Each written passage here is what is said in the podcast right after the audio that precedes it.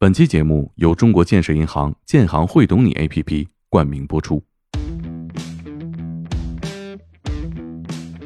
大家好，我是猛哥，今天要分享三个人的职业故事。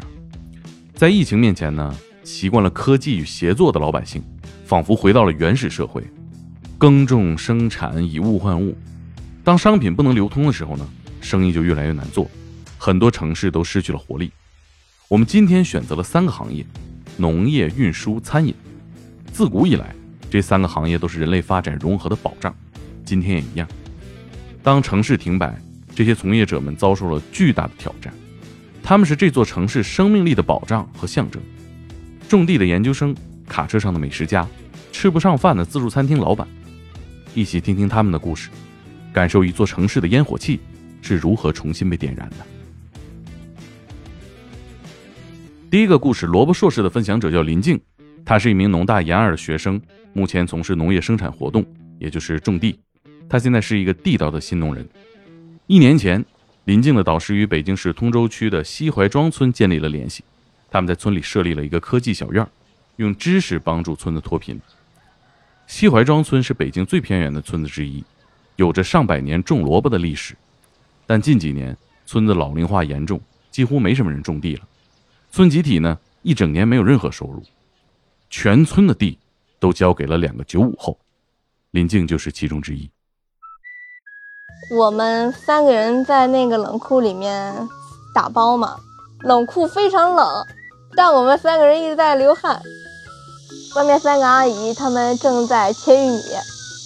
我说阿姨们工资一百多一天，一百来块钱请不了一个农民，但可以请我们三个研究生。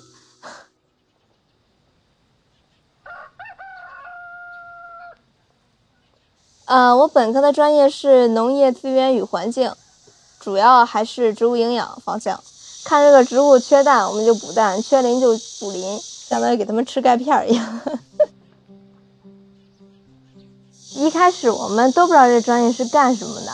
然后我爸先去搜了一下，说你这个专业我怎么看都是弄化肥的呀。我说是吗？我说没事，都考都考上了就学呗。我们这专业当时就是流传一句话，叫做本科毕业卖化肥，研究生毕业造化肥。我说我要去种地了，我爸妈说好，又拿了一个小番茄给我奶奶说，我说奶奶我要种这个去了。奶奶说那你还上什么学呢？这就是两代人就是观念还是有一些差距的，他们也不能打击我，对不对？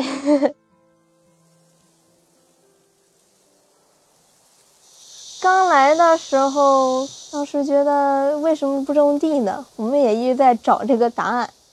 还是有几户人家是种地的，但他们种地的目的不在于挣钱，而在于我就想种点玩。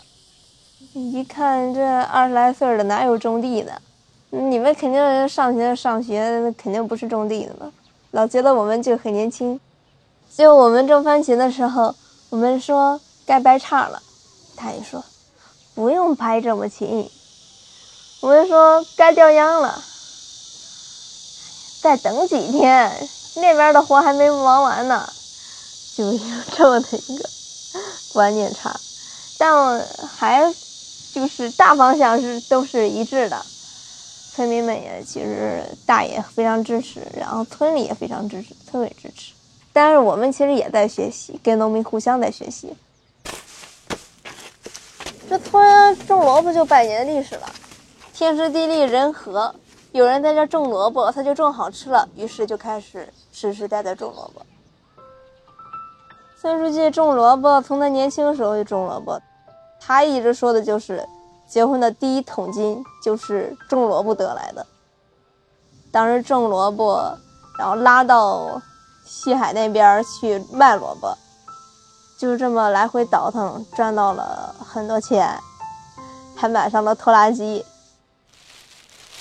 对，这村里和萝卜的感情还是非常深的。嗯，一个大约得三四斤吧，三四斤两三斤的。我们引进的水果萝卜呢，就是长得非常匀称，每个就一斤半称，三十多公分长，手腕那么粗。这个萝卜村民之前没有吃过，虽然他们种萝卜历史很久，但他们没有吃过这样的，吃了之后都说这是金花庄历史上最好吃的萝卜。萝卜种出来了，但作为一个新农人，不光要会种地，还要把自己的农产品卖出去，才能达到为村里脱贫的目的。当时没有计划，乱卖，就因为太乱了，就逼出来了计划。钱也乱，地址也乱，然后就开了一个网上平台，就从平台下单。我们第二天就会把这个订单导出来，然后给快递员统计好数量，和大爷对接好，大爷那边应该装多少箱萝卜，我们发多少箱萝卜，快递员收多少箱萝卜，然后当天晚上再把单号返给我，我再把单号录入到平台中，就给大家发货。要发四五十箱的一天，有时候弟弟忙不过来，我呢就是得帮忙嘛。四五十箱货直接就给我了，然后我要把这些货一箱一箱的再搬给快递员，搬到他们车里去。在家我连碗都没刷过，装了一车的货，装一车货其实就到通州嘛，还叫了一辆货拉拉，就两辆车去了，去到人家学校门口摆了个摊儿。当时那群老师就有很多预定的，我们就先给这些老师交货，交货之后路人一看怎么这么热闹，那也买点尝尝，然后加了微信，然后知道了我们就是村庄的动态，他们就很放心很信任，好像也就建立一种感情上的联络一样。他们就会选择在萝卜成熟的时候给我们帮扶一下。有个公司订了二百多箱，当时没地儿放，就放在了我们小院的客厅里面，垒成了一座山一样。然后我的猫还爬上去，上面喵喵的叫，像山大王一样。第二天就要把这些货运走了嘛，大爷们、工人们就来搬了，要装车，装了满满的一车，然后要清点，然后开发票，然后让司机师傅把这些萝卜送到，把发票送到，然后我们就看着那满满一箱的萝卜，感觉到非常自豪，非常满足，感到得到了认可。每个东西卖出去，我们就感觉就是这种认可度又增加了一份。这萝卜出去之后，我们就一直在等反馈，等反馈，公司反馈就特别好吃。不光是公司团购了，公司的员工们个人都要在购买，就我们就感觉、啊、有点成功的喜悦。第一场直播是通州融媒体中心过来的，他们是公益新闻直播，免费就过来带带货。当时直播地点建在了我们的大棚里面，十一月份在大棚里面特别特别特别热，每个人头上都滋滋的冒汗，然后还要非常淡定的在讲我们萝卜的科技含量、它的历史、它的故事，非常搞笑。就其实心里非常紧张，那么多摄像机架在前面呢，呃，我们就讲。其实主持人他引导效果非常好，他也在慢慢引导我们该怎么说。到后来也就是深呼吸，放松下来就好了。那天卖萝卜效果还挺好的，一天卖出去了两千多斤。网上平台的订单一个一个在增加，收入也一直在增加。去年是卖了三十三万，我们今年上半年已经卖了二十万了。今年下半年卖萝卜的话，要比去年卖萝卜的二十五万块钱还要再涨，所以我们今年预计能达到五十多万元。我们的目标是一百万。村里就感觉很开心。因为之前没有收入，他就没有办法管理，没有办法做这些基础设施的改造。三十三万块钱对于村庄的改变非常大的，就可以做一些基础设施的改造，然后村民们一些福利、一些活动、节日啊之类的都能安排上。这村里发展的越来越繁荣了，这里的路啊也改造了一遍，嗯、呃，也要把村里中心这个人文景观再规划一遍。然后那边小广场建起来了，晚上的时候七点钟的时候，大家都跪着唱歌了。不干烟火气就是最平常的地方。我们在地里和植物接触，然后在小院里自己做饭，完全是不一样的生活。以前就是点外卖出去有饭点吃，到这里就发现啊，原来西红柿炒鸡蛋就不用放糖也可以，不用放番茄酱也可以。我们豆角结了，用热水焯一焯，放点麻汁饭啊拌一拌，也非常好吃。我们种的番茄太好吃了，我们种番茄炒西红柿炒鸡蛋，只就需要把西红柿切好了放到锅里，它慢慢就能自己熬出来番茄酱，然后放到然后放个鸡蛋，特别好吃，又酸又甜的。以前我奶奶就觉得啊，怎么种地啦什么什么的，现在她就跟那些老太太炫耀，我最近在北京种地，种那番茄那么多，那么好吃，然后种萝卜特别甜，你们都没吃过那样的。然后或者开视频我奶奶啊，你没看我孙女儿，你看都那么多地呢，哎呀，这么累呢，什么什么的。平凡烟火气，最抚凡人心。就有一些学农的人，他们可能是求非得已，所以他们就有一些抵触的心情。到这田地头来，但是你真正的融入到这个村庄里，真正的开始投入到生产过程中，你会发现这是一件非常有希望的事情。你看到那个种子变成了苗，从苗变成了一株植物，然后一株植物长到很大，结出来了果实，然后这果实再送到了千家万户。顾客会告诉你，这真的非常好吃啊，太好吃了，谢谢你们。说有的客就说谢谢你们，怎么种出来这么好吃的这个萝卜啊、番茄啊，我们心里还很开心的。这这是一件非常有希望的事情。就是，嗯、呃，还有一个非常美好的场景，就是快递员带我去了雨培物流园。我们村庄附近有一个很大的物流园，我们发萝卜就在那里发，看着我们一车的萝卜就被码好，然后他们用那种叉车，然后慢慢的插起来，就像就像人家运货一样。看那个快递单号，然后从那个打单号的机子里一张一张一张一张的吐出来，然后另外工人就一张一张往上面贴，意味着这些萝卜要发到全国各地了。嗯，当天晚上就发出去了，然后我们就在这个手机上密切关注这些萝卜都到了哪里。到了广州，到了云南，到了内蒙，到了东北，就好像孩子终于考上了大学一样。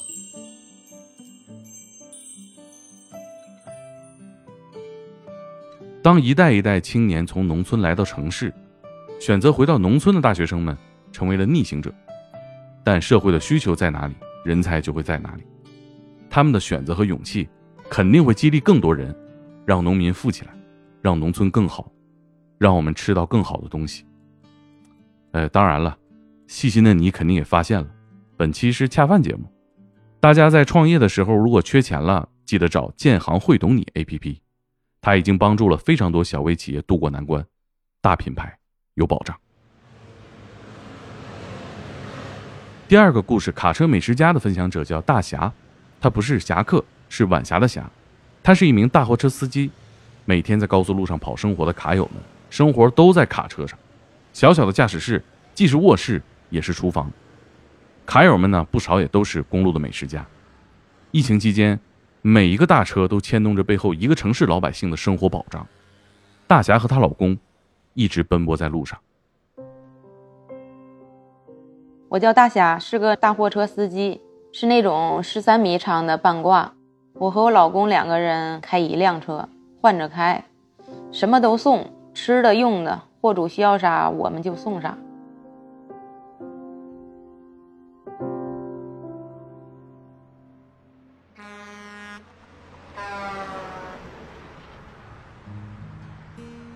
一疫情开始之后啊，就是高速费都免费了嘛，我们就开始跑全国了。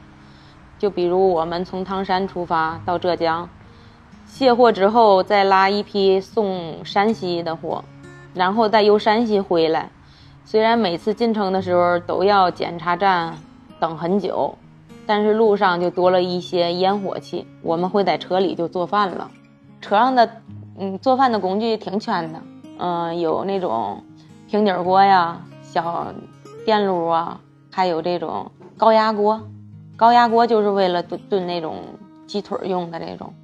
面板啊啥的，擀面杖啊、油盐酱醋啊都带。碗吃的最好的，对于我老公来说就是有肉，其实他他就是觉得最好的饭。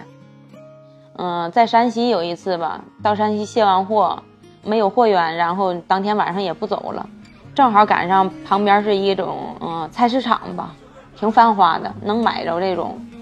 然后买点粉儿，买点鸡腿儿，还买点五花肉，然后在车上用高压锅。鸡腿儿咱这块咱先焯一下，高压锅先把那个鸡腿放里，先焖一下，焖一下，然后回来就把它先备用嘛，连那五花肉都相当于紧一下，然后切成块五花肉回来备备好了之后，咱们用那平底锅，有那个花椒什么的，嗯，还有那种番茄酱啊，炒炒，炒好了以后。嗯，完回来把那个鸡腿码在那个咱们那高压锅上，完回来把这个去好的这个锅，葱花啊、姜什么的，然后汤再往里一倒，一焖，然后再烙了两张大饼，吃的可好了。嗯，我还录个段子呢，就是他一边吃啊，一边还还能跟我来个大拇指。相比来说，我觉得炖鸡腿这个还相相比比较简单，因为像这种馅饼啊，你买完韭菜以后，咱还得摘。摘完之后咱们洗了洗了咱们还得晾干，要不出水，然后你再剁肉，因为又车上没有绞肉机啊，没有啥，咱们得咱得亲自把它剁了，然后回来咱和馅儿和面，嗯，然后回来咱就开始包。但是我在车上做挺复杂，一次就是还包过饺子，因为那时候高速免费，就是有疫情，然后嗯各个饭店都不开，我们是一出去那时候就是将近一个月，因为你回来人也不让你回来，那时候村儿也不让你回来，然后你就必须疫情过去你再回来，就是大概有一个月的时间呢，也就是路过，因为我们长时间不回家，吃不到这种饭，心里特别想，所以他就不怕费事，在车上也也做，大概就是想念家的味道吧，也有这种。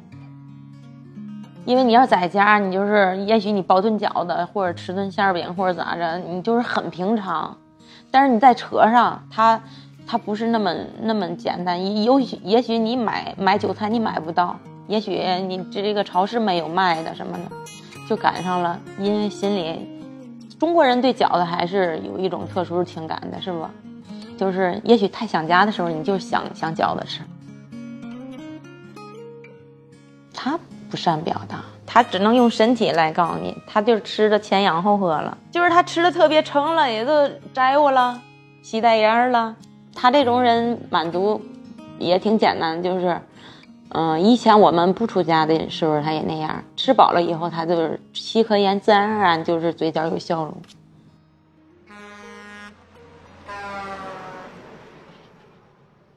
最开始的时候。我不是我不是一开始就是大货车司机，我走上这个行业就是看到老公特别辛苦，每天都陪着他。最开始我我不是货车司机的时候，我就是个卡嫂，我陪着他的时候，我都能体会到他这种，当他特别困的时候，他特别无助这种。他因为他困的时候，就是货主假如这个货他还要求你有时效的时候，你你你一个人开。他特别困的时候，你就感觉他特别的无助的这种，因为他困的真的是在你眼前，合着眼开，开开就合眼了，也也害怕，也就是害怕的前提就是我不敢睡觉。我那时候我想的最幼稚一种方法就是我在副驾驶，就是他一困的时候，我就觉得好像我都丢个水瓶过去什么的，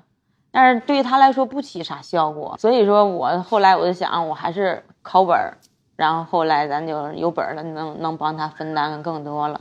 就是现在就几乎只要我们两个人在车上的时候，就是没有这种合着眼的这种了，就是一感觉到有困意就差不多就换班了。就是我第一次开是夜路，让我来开，就是他的决定就是他太困了，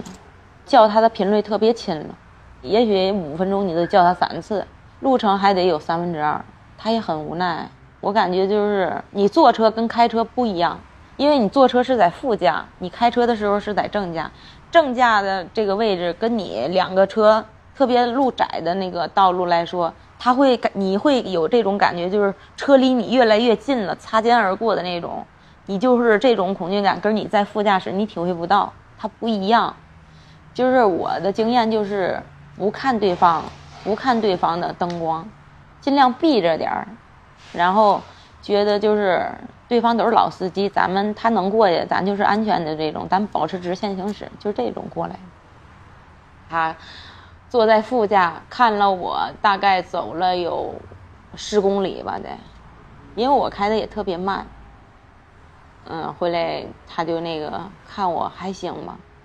因为后半夜的车说实话也没那么多，然后他他就觉得行了。他自己也许他反正我就我也没让他去，他也许自己都觉得我行，他后边躺会儿，嗯，大概他我觉得他真正睡着也是有四十多分钟，但是他醒了之后，就是盯了好几个小时，他觉得这几十分钟也很管事儿，真解发了。全国跑停了以后，咱们那个高速开始收费了，就是高速一收费以后。就是我们就可以回来了，那点疫情也不严了。然后我就是在家将近待了有十多天吧，没出车，他自己出车，然后回来我就是因为他自己出车，那个费用什么的都是他自己管理。他那时候手也就是结点运费，他也有钱，我不知道那是五二零五月份，当时他就风风火火的进来了。出车之后回来之后他都没回家，他回家了，回家之后他都走了。回来等他回来的时候就风神火火的回来了，他就给我他都进来了，冲我笑，我看手里拿着一个手提袋儿，就是锦店的那个袋儿，绿色的那个袋儿，当时我记得清楚。然后回来他进来一个绿色的盒，他都给我打开说给我买了一个戒指，非让我戴，给我戴上。回来他说他还跟我讲那个这个戒指的含义，这个戒指现在这儿瞅就是一个桃心儿的状态这样，但是这个戒指这儿倒着待着的时候，这儿这样待着的时候，就是上边是个方的，就是个方的形状，是个加的加的意思。然后他这个我估计应该是卖戒指的那给他讲的，然后他就讲给我了，因为他肯定是不懂这个的，我猜的。但是虽然不贵重吧，我感觉他他从来没给我买过我不知道的东西，主动的给我买回家来，这是第一次。我简直我都感觉挺不，我都没有，我当时都我感觉都挺惊讶的。他我就心想，嘿，就是他能主动给我买买东西，在我不知道情况下，我都一点都不知道，他私自做决定的时候都没有，挺感动的。我当时我都说了一句谢谢老公啊，我俩之间没有，就像。我跟他说声谢谢他都不能接受的人，他说那个呃，以后好好的照顾你一辈子是吧。烟火气啊，我感觉就是就是柴米油盐家庭琐事鸡毛蒜皮吧。我觉得嗯、呃，卡车人来说还是回到家就即便是你就是俗一点，就是说你就是呃烙两个饼，你去上园那儿揪两颗葱蘸个大酱一卷，这种就是烟火气，我感觉就是也是特别浓的，只有坐在家里我才觉得它有烟火气。卸了货以后，每次我们把货卸完了以后，货主能呃心满意足的收下货，然后呢他能如实的把那个咱们的运费给咱们不克扣咱，就我的认为这就是很好，很有成就感，因为觉得是一种被需要，被社会需要，被货主需要，这对我们卡车人来说，对于我一个卡车司机来说，我觉得就是很有成就感。大家都能吃到我们送的这些东西，这个时候我就觉得，嗯，我这个职业就是被社会、被老百姓所需要的、所认可的。这个时候我也能回家，就是找我的烟火气了。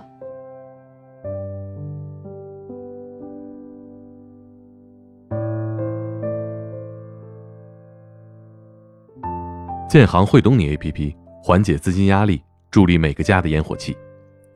如果说老百姓的烟火气在家里，那么城市的烟火气就一定在闹市之中。第三个故事，吃不饱的自助餐老板，分享者叫小梦。他在北京的一个大商圈里经营一家自助餐厅，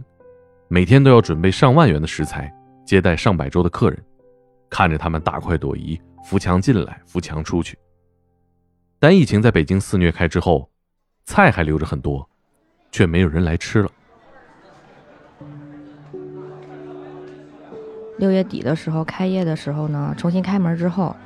首先第一件事就是查各种食品的保质期。当时清点了将近两大车的东西，直接就是给我拖到垃圾场就销毁了。当时拖下去的时候，其实是满满的两大车，你看到东西你还不知道的，还以为是新的好的货品呢，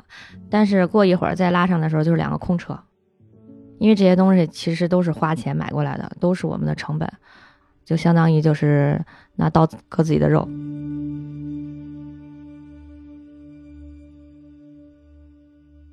我现在开了一家餐厅，是在商场里，是做烤肉为主的自助餐厅。嗯，我刚开始决定做这个店的时候，其实也正好是有一有一个这个机会，嗯，赶上当时，嗯，我在北京的一家上市公司里工作，但其实当时因为疫情影响，我们这个国外线基本上属于暂时断掉的一个状态，嗯，业务推进的也比较慢，嗯，再加上当时孩子也确实也比较小，那个时候应该是八个多月。嗯，所以基本上也是属于在家办公，呃，几个志同道合的小伙伴说大家一起，呃，来做一下这个事儿。而且当时呢，虽然是疫情比较难的时候，商场给我们开出的这个条件是非常非常优厚的。其实也就是因为，嗯，疫情的时候那么难，然后还我们还决定说进行一个餐饮的一个投资。嗯、呃，商场当时也是急于把这个铺子给处理掉。所以给的一些条件确实让我们非常的心动，嗯、呃，我们就决定是说，那可以尝试一下。但是当时呢，他们就是各个老板呢，其实在外地也都有很多店，他们可能对于这家店的一个管理，他相对来说他不是很方便。正好我离得也很近，我就决定说，那就正好说我来管吧，我来做这个主要这个管理的一个工作，嗯、呃，就这么做下来了。我们刚开始的时候，就是店那个时候生意特别好，就很忙很忙，忙到大家中午吃饭的时间，就是终于能挤出来一个十分钟的时间可以吃饭。但是很尴尬的是呢，你没有地方可以坐，你没有地方可以吃，因为嗯、呃，所有的餐桌上都坐着顾客。然后你要是说在这个嗯大堂吃的话，顾客也会看到，会觉得不好嘛。然后那个时候我跟大家一样，嗯、呃，也是拿餐盘，员工餐盘，然后拿这个员工的餐筷，嗯、呃，一块排队。打完饭之后就直接蹲到那个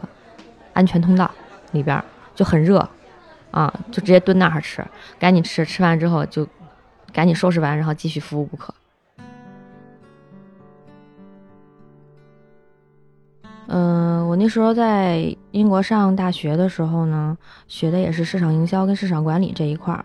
回来的小伙伴的话，投的最多的外企，还有一些跟金融沾边的，我觉得还挺棒的。找的一些工作都是自己特别理想化的，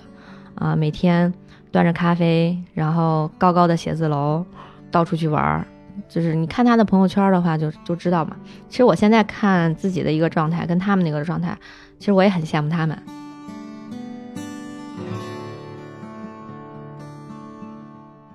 在疫情来之前，我们家生意在商场，我们要说数第二的话，都没有人敢说第一。最高的时候，一个月能做两百万的销售，多的时候人工能开能能到五十人左右。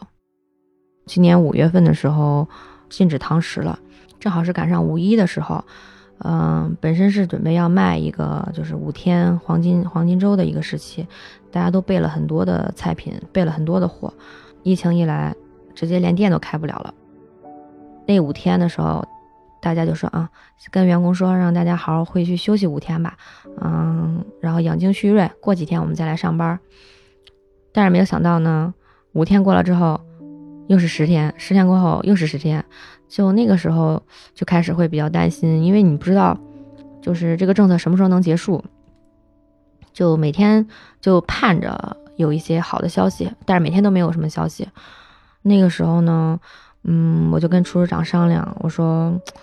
再这样下去的话，员工的状态也不对，每天躺在宿舍里打游戏，无所事事的。然后那个时候我们就说店里现在还有很多很多的货都冻着呢，就说也不知道什么时候能开，使用最小的一个开支，然后让大家也冻起来。没有办法说及时的上一个外卖的一个平台，但是我们可以简单的出一些盒饭，嗯、呃，哪怕我们价格稍微低一点，但是卖出去的话至少能贴给大家这些钱。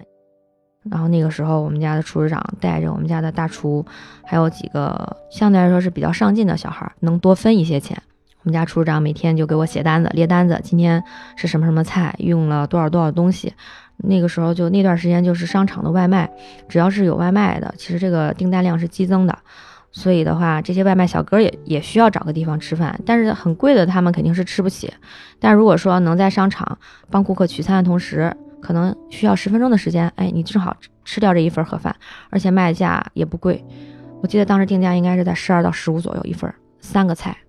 嗯，有红烧肉，然后有一些炖的一些鸡，都是用店内现有的一些食材做的。因为我们家呢最不缺的反正就是肉吧。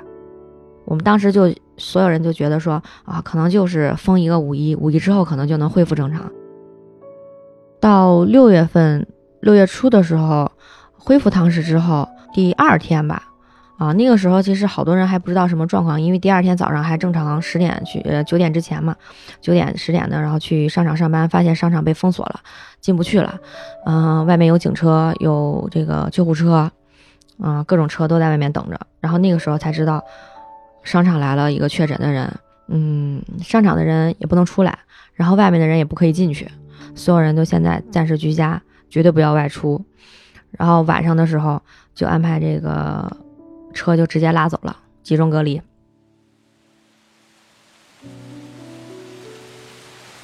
而且那一天昌平下大暴雨，就是我们家的人底下那那一帮的人被接走的时候，昌平下大暴雨，他们在车上坐了两个多小时。所以那个时候大家情绪其实有点崩溃，但是你没办法，已已经是已经到那个到那个节骨眼了嘛，所以我们就安慰安慰大家，我说没关系，是吧？因为正好是等于是他们整个店所有的员工全部是一样的隔离政策，所以大家心里边还稍微就是稍微就放心一些嘛，就是知道啊，大家都是同意都在一个地方。集中隔离十四天之后，当时呃所有的员工都能出来，然后那时候我们就说，哎呀，来吧，我说那个呃咱们这个。呃，六月底已经就是六月份，整个六月已经这样了嘛，对吧？咱们七月份是一个新的开端嘛，从七月一号开始，咱们就全新的面貌来接待顾客，我们也一起吃个饭，然后这个打打气嘛，相互。呃，我们家厨师长做的一些他的一些家常菜，我们厨师长是东北人，做的那些呃那什么一锅炖呀，那些那些炒的一些菜，基本上是赶上过年的时候的了。当时的状态还是很开心的。哎，你在屋里的时候你都干嘛了啊？我干嘛了啊？我头发长的我都能扎小辫了呀什么的。那天应该是一个周一的早上，因为刚过完周末，每家生意都还挺好的。其实因为是疫情刚结束嘛，嗯，客流稍微有点恢复了。嗯，到周一一早上的时候，我们也是等于正常在做开店的一个准备工作。嗯，突然就看见商场各个部门的，嗯、呃，有十多个人，嗯、呃，包括物业啊、运营啊、工程啊，他们招商的都在，就是那几个，嗯，几个这个老总嘛，都在那几个经理，然后就直接就去了我们对面的一家店，一家鱼火锅。嗯、呃，我们当时是不清楚是怎么样了，然后突然发现他们家一下子就黑了，就没有灯了。当时是以为是说他家是停电还是怎么样，是不是有紧急事故来了这么多人？因为在此之前我们没有见过这样的阵仗，然后我们也很很关心，也也去过去也关心一下，说哎怎么回事？然后听到我们的楼层的经理，然后这说这个他们因为欠房租时间太长了，拖了已经半年多了，等于就是从过完年之后吧，嗯，从二月份开始就没有没有再交过房租了。嗯，就直接给他们断电了。区域经理后来赶来之后呢，来处理这些事儿，嗯，态度也比较强硬，呃，直接当场就说：“那我们不开了，那我们今天就关店吧。”商场也没有做任何的让步，说：“可以，那你关店，你今天就收拾东西吧。”商场的当时呢，就各个部门的这个老总都去了之后，发现还是谈不妥，他们也不愿意让步，嗯，老总最后就走了，说反正已经达成一致，说。店不开了嘛，他们就派这个物业的这个人员，就是一个人全天，呃，基本上是二十四小时的，就盯着他们家。嗯、呃，所有店基本上撤店之前都会让一个人每天干这个活儿。其实他是担心商户没有任何的这个结果，不给你任何的反馈就跑了走了的。因为在疫情现在这么难，餐饮。基本上商场每个月都会有一家餐饮店关门，甚至有时候多的时候可能有一两家、两三家都有。他们也为了就是杜绝这种事儿发生吧，怕你跑掉了，没有人承担这个责任了，他们就全程的会看护你。然后这个时候，我们就跟他们家那个店长就是也聊一聊，说哎呀怎么办？嗯，因为这个店内所有的设备，包括你的餐碗、餐具，商场是绝对不允许你能拿走的。但是店里的食材是可以的啊，因为店里的食材商场也怕你放在冰箱里时间长了，如果说造成食材的浪费，他也怕这个店家会找商场麻烦，所以我们那个时候嗯就联合了商场另外那个一家火锅店，呃他们家的店长，我们就一起帮他想想办法，说哎呀说有一些东西实在他们也处理不掉也消耗不掉了的，我说我们店里如果说能用的话，我说就拉到我们店里的话就给你折个价嘛。对吧？成本价也也不要让你亏，要不然放在那儿的话也是浪费掉了。我们就一起把他那些东西收拾啊什么的，就尽快的帮他们就处理一下吧。还有一家商户吧，他们的老板呢，我们平时呃也会一起吃饭呀，然后私交还可以。嗯，他的那个店呢比较小一些，然后是做这个日式烧肉饭啊、寿司这一类的。嗯，其实他的店，这个我们平时也经常也去他的店，也也互相也光顾生意啊什么的。他的店其实口味真的不差，呃，价格其实也还 OK。而且呢，他特别有优势的是，他的店在商场里他没有竞争。他如果说运营管理的好一些的话，其实那个店可以长久的做下去的。但是，嗯，就是因为老板不经常去店里，店长呢也是有二心了吧。把店管得一塌糊涂，店出了很大的问题，然后那个时候呢，他就面临那就要换掉，然后他万万没有想到的是，他换这个店长和厨师长的时候，店长和厨师长带走了一大批的人，一度造成他这个店马上可能第二天就干不下去了。专门因为这个事儿，他找我吃了一顿饭，找我聊说，哎呀，有没有人想接手这个店呀、啊、或什么的？说你帮我问一问啊。反正也是开玩笑说嘛，说那个，啊、呃，到时候这个哥也没法给你，呃，多少好处费啊，一个包还是可以的哈。反正当时开玩笑这么说嘛，嗯，但是当时确实那个节骨眼的话，他那个铺子呢，确实也没有太多人看重，而且当时商场里也有一些其他生意相对不是很景气的店，也是很急于出手吧。然后最后也没有给他找到合适的人。然后他第二次他又约了我一次，也是一起吃饭，然后在饭桌上的时候，当时有好几个老板在，然后开玩笑聊聊聊聊起来的，他就直接跟我说，哎呀，说那个妹妹你看你楼上那个店那个管得这么好，说你那么大个店管得这么好，说楼下这个小店，呃，这个你顺带捎着手是吧，管一管你得能起来啊、呃，我这个也低价转让我都不挣钱，我就要个成本就行。你看妹妹，你就把我这个店就给我收了得了呗，反正可能有几句玩笑话，也有几句真心吧。啊，我当时也就是啊，就是打哈哈，也就这么过去了吧。嗯，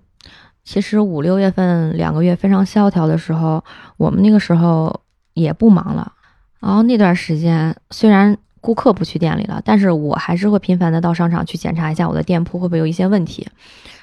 然后那个时候我从六楼一直往下走，然后走到一楼的时候，我看到所有的这个商铺都是关门的一个状态。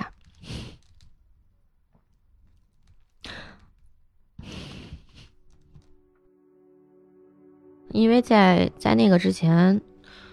商场就是每天稀稀就是人来人往的嘛，你都会看到很多很多的人。然后那一段时间的时候，商场真的没有人，只有工作人员，你只能看到工作人员，看到工作人员穿着各个家电的衣服，但是你是看不到顾客的。其实我们店在开店之初的时候，几个股东就达成一致，嗯、呃，需要有一笔备用金在账户上的，呃，二十万。基本上其实是不到两个月的房租，主要其实当时为了担心疫情再次反复，资金链有点断裂的时候会比较被动。但是没有想到呢，疫情这一波时间确实是比较长，所以那个时候这笔资金也消耗的差不多了，股东们就开始自己掏钱贴到这个店里，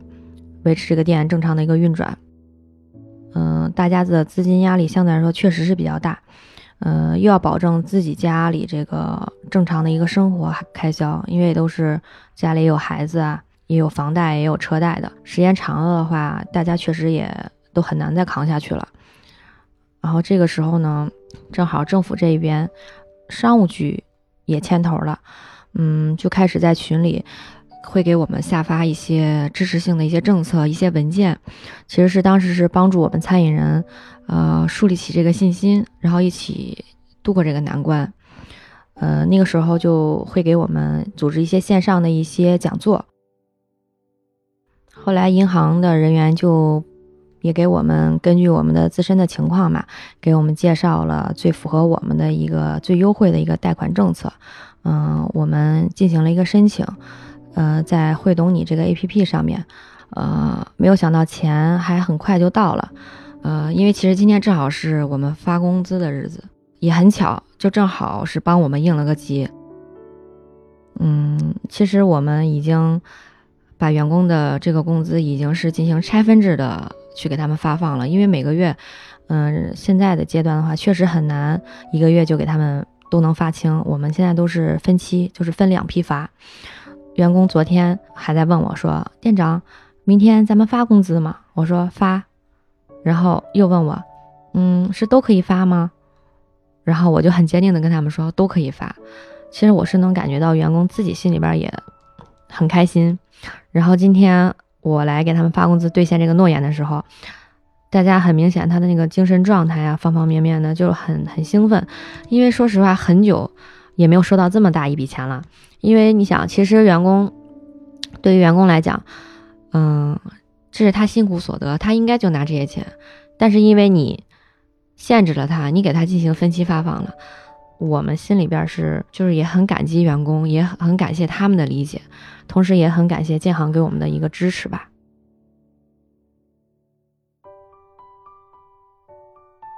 现在商场的客流越来越多了，然后包括到店的顾客，我们接待的顾客也越来越多了，整个城市这个烟火气息也越来越重了。嗯、呃，但是我作为自助餐的老板，呃，我自己的话，有的时候还是顾不上吃饭吧。嗯，以前看人家烤的时候觉得哇，烤得好香啊，现在真的已经天天看已经麻木了，你知道吧？真的是，我现在。我现在已经不吃饭了，我就成仙儿了都快。其实我特别想吃，嗯，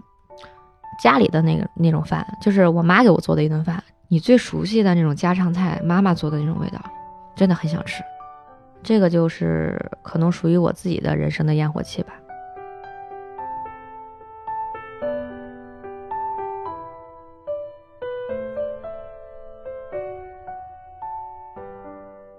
城市中每一件还在运行的小事儿，都是最鲜活的人间烟火。不停止寻找希望，就有渡过难关的办法。以上就是本期的天才职业，感谢建设银行为每个身处艰难的小微企业主们提供金融服务，感谢建行汇东你 A P P 冠名播出。希望你喜欢今天的三个故事。下周二更新人类真实故事集零二，我们下周见。